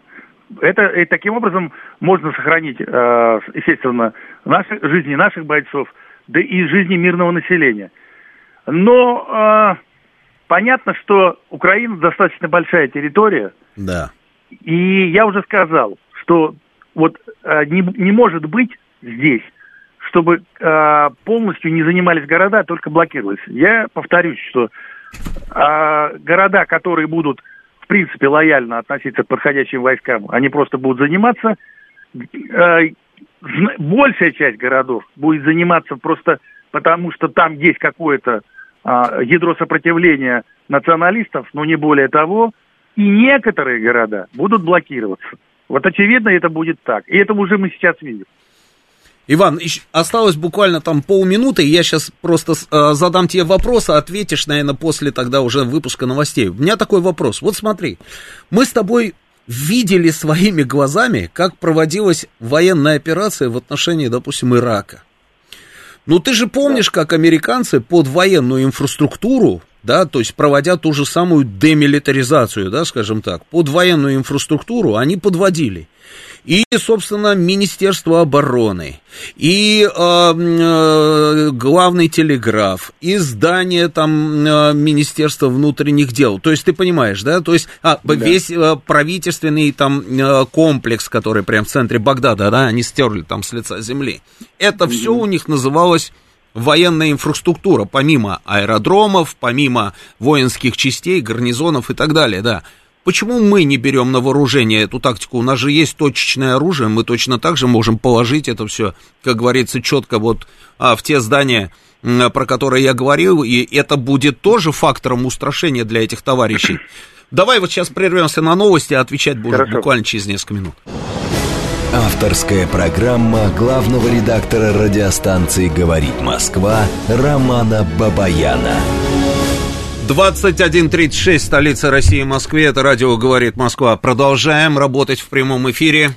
Это спецвыпуск, он посвящен событиям на Украине. Четвертые сутки идет спецоперация. А, что такое? Вы... На связи, на связи. Да-да-да, Иван на связи, я знаю, да, сейчас подождите, я быстренько наши пароли явки, как обычно. М-м, телефон нашего прямого эфира 8495-7373-94,8. Телефон нашего смс-портала плюс семь девятьсот двадцать пять четыре восьмерки девяносто четыре восемь. Работает наш телеграм-канал, говорит МСК Бот. Подписывайтесь на наш телеграм-канал. Самые свежие новости. Максимально оперативно стараемся работать, даже уже, как говорится, и не оформляя их в нашем стиле, но при этом проверяя эту информацию. Наш телеграм-канал «Радио говорит МСК» латинскими буквами в одно слово. Продолжается трансляция на Ютьюбе. Подписывайтесь на наш канал на YouTube. Найти его очень просто. Говорит Москва. Заходите, подписывайтесь в чат, высказывайте свое мнение в чате. Предупреждаю, любого, кто будет мне рассказывать о том, какая героическая украинская армия, будем отправлять в бан, потому что все это, всю эту вот тупую совершенно пропаганду и дезинформацию нам в ленту сбрасывать не надо. А, значит, на связи у нас Иван Коновалов, а, военный эксперт. Иван, Иван, Иван, Иван, Иван. Да, да Вань, еще, еще раз, да, вот давай я быстренько э, вопрос, да, почему мы не наносим удары вот по такого рода объектам, про которые э, я тебе сказал, которые уничтожали, допустим, те же самые американцы в том же самом Багдаде, в Белграде. Багдад, ты это все видел своими глазами, мы с тобой параллельно да. там работали. Почему? А, ну, здесь все достаточно просто, потому что а, реально э, те силы, например, ну, скажем так, Генштаб вооруженных сил Украины, да? Да. Или, или э, э, служба бе, э, да. безопасности да. Украины. Их э, инфраструктура известна, все знают, где она находится. Конечно. Нанесение по, ней, по ним удар, по, по этим э, э, зданиям удары будет означать удары по Киеву, к сожалению. Сейчас этого в этом никто не видит необходимости, потому что реальные центры управления, они действительно уничтожены. Разрушено более тысячи объектов, да, там аэродромы, системы э, управления ВВС, РЛС и системы, и как раз центры разведки, центры управления войсками. Вот это все действительно разрушено. И э, само по себе управление э, войсками украинскими э, нарушено полностью. Нанесение ударов по Киеву, здесь, конечно, как я понимаю, я это вижу, а, необходимо дополнительное принятие решений, и это как бы требует дополнительного как бы переосмысления а, самого хода операции. Самой концепции. На, на, на, на, mm-hmm. Да, на, на, на настоящем этапе. А, нужно ли это? Ну, собственно говоря, нет.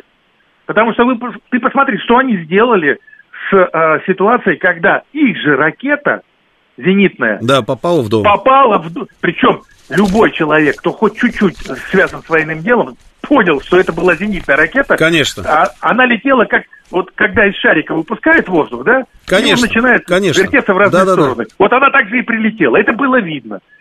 А на обстрел это ну, никак не походило, это даже было видно по инверсионному следу. Но все равно рассказали этого... о том, что это мы сделали, да. Нет, я просто столкнулся с ужасным, ужасным, э, то есть британские, например, военные эксперты, они подняли такой вопль, mm-hmm. что вот, вот видите, обстрел. Да? А, ну, если, если они британские военные эксперты, да, ну, военный эксперт бы заметил то, что происходит, э, то, что это зенитная ракета, значит, они делали это намеренно. Конечно. Поэтому тут, вот, тут надо осторожно, конечно. И а, я бы отметил как раз другой момент. И что сделало наше командование – это как раз э, вы упоминали, ты упоминал, угу. когда у вас был разговор по поводу занятых объектов. Да. Вот э, Гастамель, э, аэропорт, да, да. занятый, вот да. это блестящая операция вертикального охвата, когда в тыл был высажен, высажен десант, и фактически э, Киев оказался под угрозой. Теперь, конечно, западное направление заблокировано фактически, ну, если хотите бежать из города, бежи, бегите на, на восток навстречу наступающим русским войскам. И а, вот, вот это как бы а, в принципе решает задачу. Ну, тут, конечно, медлить нельзя. Темп операции снижать нельзя, и а, замыкать кольцо вокруг Киева надо, поскольку и тогда, собственно говоря, наличие там вот этих всех зданий разведки, э, Генштаба, и так, Министерства обороны и так далее и подобное, оно не играет никакой роли. Вот и все. Угу. Я понял. Хорошо, скажи, пожалуйста, как ты думаешь, а, может быть такое, что сейчас в Гомельской области Белоруссии а, договоримся о прекращении, собственно, спецоперации? Ну, в данной ситуации ничего исключать нельзя. А, другое дело, что я абсолютно уверен, что останутся э, то, что это может произойти по, после принятия тех трех, э, скажем, претензий и требований со стороны Российской Федерации. Денацификация, демилитаризация. Но она, правда, проведена уже фактически, то есть военная инфраструктура уничтожена полностью украинской армией. Восстанавливать ее, это, ну, это будет, конечно, весьма сложно. И самое главное, это внеблоковый статус и больше никаких НАТО. Если они это примут, ну, в принципе, всякое может... Да, и признание республик, Республик конечно. Донецкой и Луганской в границах, и отказ от претензий границах. Крыму. Ну, это даже не обсуждается. Понятно. Спасибо большое вам. Спасибо тебе большое. Да. Спасибо. Наблюдаем за ситуацией. А, и ждем результатов переговоров, которые проходят в Гомельской области. Ну, давайте теперь пообщаемся с нашими слушателями. Да, есть какие-то новости? Посмотри, Георгий, посмотри, нет, какие-то там последние нету, новости. Что там, замерло а, пока все, да? Спикер Крымского парламента допустил распад Украины. А, из такого интересного... Да, она уже распалась, на самом деле, Украины. Угу. Испания, значит, предложила Евросоюзу исключить э, все российские компании, команды из европейских э, соревнований. Это Хосе Мануэль Альварес сказал, угу. да, угу. премьер. Э, министр, э, а нет, это министр иностранных дел Испании, по-моему, да, это министр иностранных дел Испании, но, ну, в общем, какие-то очередные вот такие маленькие заявления, есть ощущение, что на самом деле тормознулось э, тормознулись и заявления и с нашей, и с европейской стороны, и как будто все ждут какого-то mm. результата по переговорам, никаких э, супер новостей, если честно. Не, я, я, вот, я, я нашел, вот есть две культурные новости. А, ну-ка. Да, из сферы культуры. Вот а, сейчас я видео тут одно сброшу, собственно, Георгию Осипову, и он нам все это дело а, покажет всем. Ну вот одна из этих новостей, вот, например, вот такая, телеграм-канал «Силовики» э, с пометкой «Срочно молния» восклицательный знак передает. Мэр Киева Виталий Кличко сообщил, что эвакуация из города невозможна, потому что Киев полностью окружен. Э, ну, культурная же новость, правильно? Да? Ну да. Давай, Культ, давай звонки возьмем. Давай возьмем звонки, Слушаем Георгий, вас. а я тебе сбрасываю видео. 7373948. Как будет готово, ты нам скажешь. Хорошо? Только Всё, звук выключи. Да, да. выключи, да. выключи, выключи. Так, у нас сорвался. Так, у нас шайтан машина что-то барахлит. Какая-то шайтан машина нам звук дает. Угу. Слушаем вас, здравствуйте. Добрый вечер в эфире. Добрый вечер. Да, добрый вечер. Владимир из Москвы. Да, Владимир. А, шесть лет а, в бывшей Югославии как сейчас помню все это, очень похоже. В бывшей вот. Югославии где именно, если не секрет? Ну, начал как наблюдатель он, потом ушел из наблюдателя, он стал как бы офицером сельской армии. Mm. А наблюдатель ООН, где вы работали в этот момент? А, в этот момент я был сначала э, сектор Z, э, Загреб, Осиек, а, я все понял, Осиек, да, Вуковар, Восточная Славония, да. Да, да. потом, угу. потом Сараево, потом Мостар, потом Книн. О, прекрасно, прекрасно. Мы с вами вот. там не, пере... не пересекались, нет? Да это 92-й. А Роман Востова не было. А, я наверное. вот, сейчас, а сейчас, я, подождите, 92-й, да? Да. Я помню, наши выгружались, значит, в Восточной Славоне, в Осиеке, не, в Осиеке выгружались, и хорваты не очень хорошо, собственно, реагировали. Да, на, и да. там э, гостиница называлась «Рекс». Да, что-то такое. Было, да. Нас было четверо, ага. я был наблюдателем, поэтому мне нужно отмерило государство российское два года там пробыть. Да. Я там пробовал всего год один месяц. Да. Уволился и вернулся. Вот, и вернулся опять же вот, э, примерно это граница Сербской краина, да. и мы смотрели, и я все время смотрел на этот город Сисак такой был, да вы не знаете такой? Знаю, знаю, знаю, знаю. Сисак. И можно Сисак называть, можно Сисак. Сисак, Сисак. Вот, так, вот. Да. вот. Угу. Мы сидим, это у сербов называется, как вы помните, проволиния. Да. Вот сидим на передке и думаем. Угу. А, а перед нами по их, на, на их языке рефинерия целая. Ина торговина. Угу. Хорватская. Угу. Вот. Причем один меток испаленный, и вот, то есть, и нету вообще никакой нефти у хорватов после этого. Но был приказ из, э, вот, из Белграда не стрелять по рефинерии. То есть по нефтеперерабатывающему заводу стрелять нельзя было. Почему-то хорватскому. Вот. А вчера вот э, ребята из ВСУ взяли это точку У и, и направили 200 э, тонн горючки сожгли. Вот. У них там все это проще, очевидно. Ну, очень похоже. То есть я там пробовал до 97 -го года. Вот. Э, все видел. Э, закончил в Пале. В Пале да. вот смотрел на это. Да. Вторая любимая. Вот. Похоже, э, я согласен с вами, похоже, но не совсем. Почему я сейчас объясню? Потому что а, Сербия это не Российская Федерация. У сербов нет ядерного оружия, и поэтому натовцы выступили как вооруженные силы на стороне хорватов, вы же помните, да, потом уже и боснийских мусульман, да, и поэтому отогнали сербскую армию. Хотя, хотя, а, оперативное преимущество на тот момент было по большому счету и у сербов. И если бы если бы не вот эта вот позиция натовских стран, то существовало бы до сих пор, собственно, сербский анклав, да, со столицей, там, со своей скнином, там, со всеми делами. А так, я вот помню, я встретил вот этих вот беженцев тоже, вот, э, которые уходили э, из э, Вуковара, там, в сторону Большой Сербии, с тележками какими-то, еще с чем-то, да, Вуковар был похож там на Сталинград, да, на каждом шагу там вообще, в принципе, в этих районах, а, продая сербскую кучу там и так далее, продаются сербские дома, никто у них ничего не покупал, в общем, изгнали людей, и на этом все закончилось. Да, да, спасибо большое. Слушаем, спасибо. здравствуйте, добрый звонок. вечер. Здравствуйте, Анна. Алло, Анна, здравствуйте, добрый вечер. А, добрый вечер. Да, добрый вечер, Анна. Роман Георгиевич, я прошу прощения великодушно. Мне не нравится термин «брать города». Мы на Украине никогда города не брали, мы их освобождали. Думаю, и сейчас точно такая же ситуация. Ну, это ладно, бог с ним, это я уж по-стариковски ворчу. Вам меня можно. Очень, меня очень беспокоит ситуация в Киеве. Угу. Там раздали какое-то колоссальное количество оружия, угу. И оно там шатается бесконтрольно. Ведь угу. оружие это в первую очередь дисциплина, во вторую очередь какие-то слаженные действия между обладателями этого оружия. Как бы они там друг друга не перестреляли. У нас вот друг говорит, что соседи со второго этажа к ним на седьмой приводят детей ночевать, боятся. Угу. Соседние магазины разграбили в эту ночь, вот в предыдущую. И очень меня это беспокоит.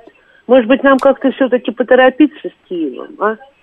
Я понимаю, что бомбить город нельзя. Красивый город, и я очень люблю Киев. Это ну, моя... зачем же нам бомбить свой город? Ну, может быть, как-то все-таки вот, ну, как бы там что ни случилось. Вот честно да, слово, Роман Да, спасибо. Я, знаете, Простите да, я вам расскажу, на самом деле, что там будет происходить с этим самым оружием, которое они раздают. И главное, кому они еще вдобавок ко всему раздают. Там же в том числе еще и заключенных выпустили, да? Значит, я все это видел. В том же самом Багдаде, я уже надоел, наверное, да, про этот Багдад. Ну, просто... Параллели Да, да, ну иначе, вот, да. ну что теперь делать? Вот они раздавали оружие, точно так же. И что делали иракцы потом с этим оружием? Одни с этими автоматами шли грабить музеи, дома, то есть мародерство такое. Другие пытались этим оружием, собственно, защищать свое имущество. Это раз. Второе. В Багдаде была улица огромная, длинная-длинная улица, и ты на эту улицу, когда приезжал, ты мог купить, например, автомат Калашникова, он стоил там 20 долларов. Патроны продавали на вес. Вот ты вот говоришь там мне полтора килограмма патронов. Тебе раз там на весах, ну, просто вот это, это невероятно, да, на весах раз тебе патроны, там полтора килограмма. Гранаты, гранаты тоже на вес. Не штучно, а на вес, вот вываливали, и все на вес. Американцы, когда уже стояли в Багдаде, они пытались несколько раз навести порядок на этой самой улице. Каждый раз, как только они со всех сторон ее пытались блокировать там этими хаммерами, а, а дорогу, да, по которой машины едут, едут на параллельная такая штука, они блокировали двумя танками. Каждый раз все это заканчивалось какими-то бешеными перестрелками, непонятно было, кто в кого стреляет, чего, как, зачем, почему. В итоге, прошу прощения, в итоге так до конца порядок навести и не удалось, и это оружие рассосалось то же самое будет и на Украине. Можно будет купить спокойно автомат. Если, я не знаю, там есть у них же, да, там аналог Авито, да? Вот голову даю на отсечение, зайдите, там наверняка они уже пытаются там сдать эти автоматы друг другу за недорого. А, и грабить будут, и стрелять будут, и криминал вооружили уже, как говорится, да. И вот с этим вот придется уже, мне кажется, разбираться нам. А какие есть методы, помимо силовых? Выкупать? Выкупать. Ну да, можно выкупать, конечно, в принципе, такая была тактика, там, вот, например, в той же самой Албании, в Албании, я в 97-м, по-моему, году, значит, я приехал в Албанию, а они к тому моменту, у них случилась там финансовая пирамида, а, рухнула одна, и они, значит, подняли восстание, разграбили все склады с оружием.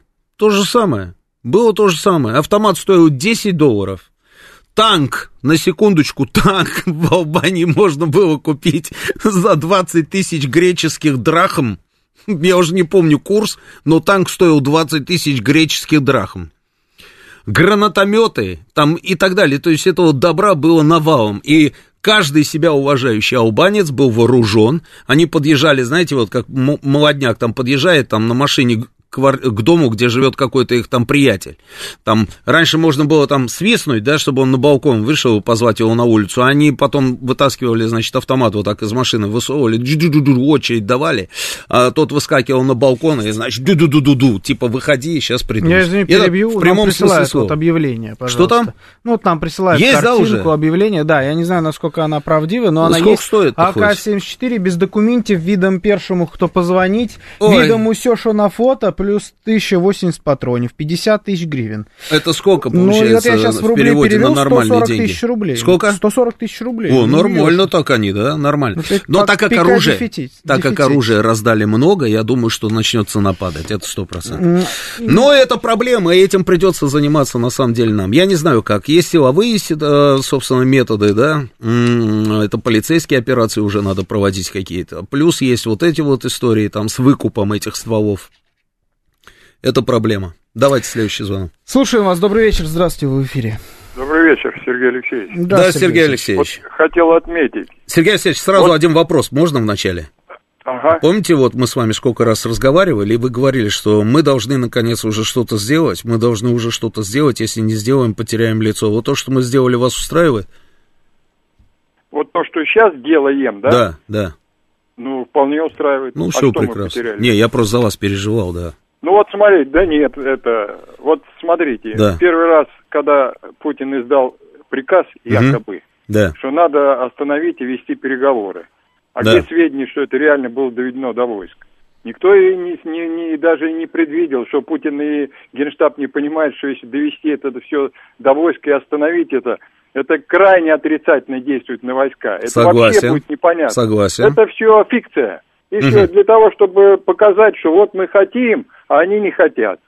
А угу. потом есть два вида информации. Одна открытая, которую мы обсуждаем, а вторая закрытая. А закрытая это и главное. Хотя и так видно. Смотрите, 25 угу. февраля 73 уничтожено объекты инфраструктуры. 25 к вечеру уже 118, да. 26 февраля уже 821, да. 27 975, да. и потом сразу в этот же день, 27 то бишь сегодня, 1067. Да. То есть постоянно идет, они громят. А что центральное телевидение государственное сообщает? Там у них агония. Они все хором кричат, вот все, кому положено говорить, угу. уже агония там началась. И я вот смотрю на все, вот Сергей Алексеевич, а вы смотрите их каналы, да, я так понимаю? Не, я просто а. смотрю основные каналы, новости. А, наши? Ну, наши, конечно. А, наши каналы, я наши, понял. они да. уже я думал, говорят, вот да, прям... руку на пульсе там держите. За не, не, агония, вот, ну наши-то, мол, да. откуда они информацию-то берут? Ну, да. известно из каких источников. Да. Как можно объявлять агонию, если ее нету? Угу. Ну, это же глупость. Согласен. А потом идет четвертый, вот этот день операции, э, огромное количество санкций и так далее. Ну вот, вот я хочу просто от кого-то получить простой ответ. Так. Кто-нибудь видит, что бросается ему в глаза, что мы делаем не так, что мы упустили, и вот что войска не так действуют, что они вот что-то нарушают и так далее. Ведь если говорить, что, э, как вот там этот самый э, руководитель Чечни Рамзанов э, Кадыров говорит, ну давайте, что ли, крупномасштабные т.д. и т.п. Ну, а что, Генштаб не понимает, что ли? Он что, не считал, что ли, как надо действовать? Да это такие сложнейшие расчеты, рассчитать, какой город брать, какой не брать, какой обходить, где какие силы. Вот сейчас Мариуполь-то окружили уже, а там вот основные нацкие сидят. Лично я знаю так, что в таких, э, когда вот стоят такие бандитские формирования, неонацисты или террористы, обычно спецгруппам дают команду пленных не брать. Их и не надо брать. Вот зачем их брать вообще в плен? Окружили всех там и кончите их. Спасибо, Я, например, Сергей. на Спасибо, Сергей не вижу ни, одно, ни одной ошибки нашего военного руководства. Ни одной. Я вижу только Запад орет, это, да мы... ну пусть попробует. Мы еще им свои санкции не выставили. Кстати, мы Сергей думаем. Алексеевич, а не приходит вот еще мысль такая в голову, что чем громче и чаще, собственно, раздаются какие-то э, санкции там или э, крики там со стороны Запада, тем успешнее, собственно, наши действия? Ну, Роман, ну однозначно. Это прямая связь, ну, да? Да, ну, да, конечно, да. но это истерика Запада. Но, да. но они не могут жить в такой да. обстановке, что их самое главное, что для них это все вот это счастливая жизнь. Спасибо, для них Сергей Алексеевич. это национальная идея. Спасибо, Спасибо Сергей Алексеевич. Только мы в цейтноте, да, есть новость, это видео, да? Новость, давайте пока готовят а, видео. Российские, российско-украинские переговоры пока не начинались, сообщает спутник, белорусский спутник. Со До сих пор не начинали? и начнутся не скоро, это цитата. Также сообщается, что по угу. требованию украинской стороны угу. изменили место встречи. Ну, чистой воды затягивание Ну, времени. понятно, да. Рамзан Кадыров заявил, что э, бескомпромиссные и универсальные бойцы из Чеченской Республики, которые стремительной лавиной накрывают любые препятствия на своем пути, э, С ними все хорошо. Видео, а теперь видео. видео. Давай, видео. Это что? Это вот те самые ребята, про которых все телеграм-каналы, значит, э, украинские рассказывали, когда сегодня они или вчера, у меня уже все смешалось, говорят, что они все погибли, что их разбили. Вчера, вчера это было. Да, вот они живые и здоровые. Они же вчера сказали, да, что темно, не можем видео снять, да, а завтра снимем видео, чтобы вы поняли, что у всех у наших ребят ни один волос с головы не упал там и так далее. Я, знаешь, в конец хочу добавить одну мысль. Сегодня я когда, Красавца. я в прямом эфире, когда следил, я был да. в эфире, да, на Арти, и следил да. за, за лентой, и было сообщение, убирай звук, было сообщение о том, что в, в интервале, наверное, минут 10 да. Сначала вышла новость о том, что а, Владимир Владимирович Путин да. собирается выступить э, с заявлением. А потом сказали, что нет. Потом, да, не да будет, через да. паузу а, сказали, что нет. Да. Я, и сразу же после этого практически стык в тык пришло сообщение о том, что а, Лукашенко разговаривает с Зеленским, и потом мы увидели, что Лукашенко договорился с Зеленским да, да, о том, да, что... Да, Я да. думаю, что это взаимосвязанные истории. Ну, потому что еще ни разу ни одного фейка по поводу обращения Владимира Владимировича мы не видели.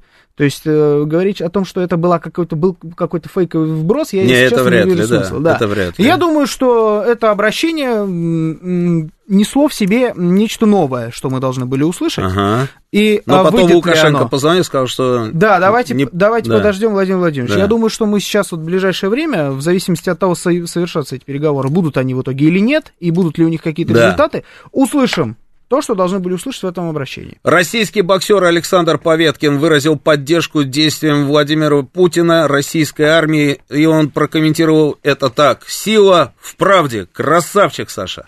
А еще наш Корякин Гроссмейстер. Гроссмейстер, да, да, то же самое, да, вот это было Целое новость. письмо написал. Целое письмо написал. Да. Молодцы, ребята, молодцы. С Корякиным я знаком, у меня даже с ним фотография есть, я с ним играл в шахматы. И, по-моему, я выиграл.